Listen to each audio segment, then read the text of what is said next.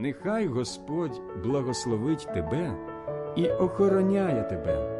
Нехай Господь світить обличчям своїм до тебе та милує тебе.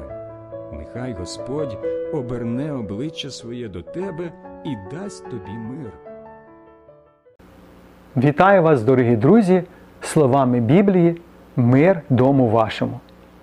Сьогоднішні наші біблійні роздуми будуть на тему Кому ми довіряємо.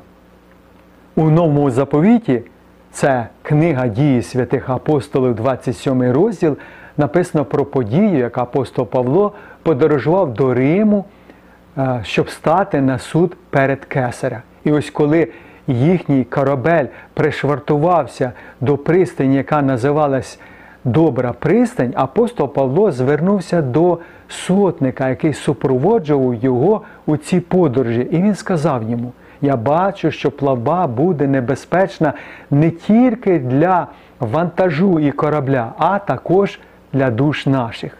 І ось в 11 вірші цього розділу сказано: Та сотник довіряв більше стерчному та власнику корабля, ніж тому, що говорив Павло.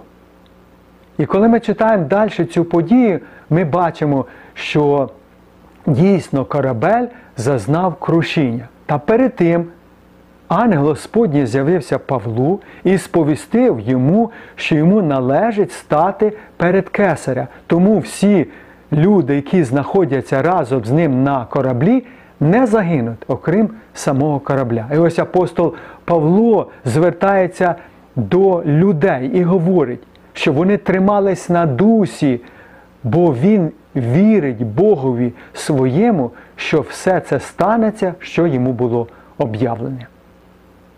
Тож, звідки виникає віра в Бога? Віра в Бога виникає через слухання Слова Божого, Біблії. Бо в Біблії написано, що віра від слухання, а слухання через Слово Боже. Тобто людина, коли чує Біблію, Слово Боже, вона вірить, сприймає її і застосовує в практиці щоденного свого життя. А як же виникає віра?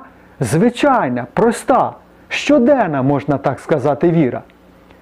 Вона теж виникає через слухання інформації. Тобто людина чує інформацію, віри, сприймає її і застосовує теж у своєму житті.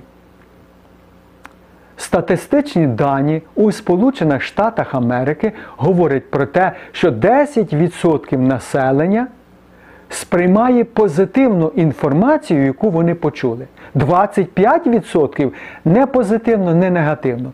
І 64% сприймають інформацію, яку вони почули, негативно у своєму житті. І дуже цікаво, що люди далі сприймають і слухають таку інформацію. А чи впливає така інформація на християн? Звичайно, що впливає. Тому Біблія застерігає віруючих, що були уважні до того, що вони слухають, читають або дивляться. В Біблії написано, що і серед народу Божого були і лжепророки, так і серед вас будуть лжевчителя. Не кожен, хто називає себе християнином, говорить, що відповідає Біблії. У Слові Божому написано: не кожному духу вірте, але випробовуйте духів, чи від Бога вони. Коли для трьох юнаків прийшла інформація, а це Седрах, Месах і Авденего, щоб вони поклонилися істукану, а якщо ні, то їм загрожує смерть, вони відмовились це робити. Бо вони довірялися Богові і виконували Божі накази та постанови. Господу Богу, вклоняйся, я одному йому служи, нехай в тебе не буде інших богів. Я Господь. Так говорив Господь. І вони довірялися Богові. І навіть під загрозою смерті вони не виконали наказ царя у цьому царстві.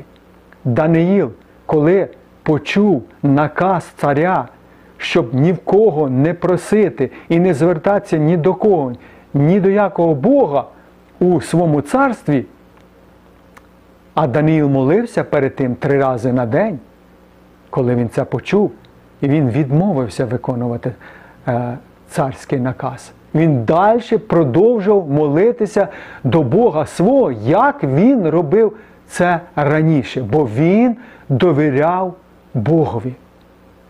Коли апостолу Петру забороняли звіщати про ім'я Ісуса Христа, Він сказав, кого нам більше слухатися, Бога чи людей? Апостол Павло писав послання своє до віруючих людей і говорив: якби я догоджував людям, то я не був би рабом Христовим.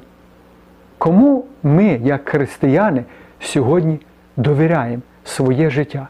Інформації, звичайні, які приходять, від медійних засобів інформації, чи ми довіряємо Богові?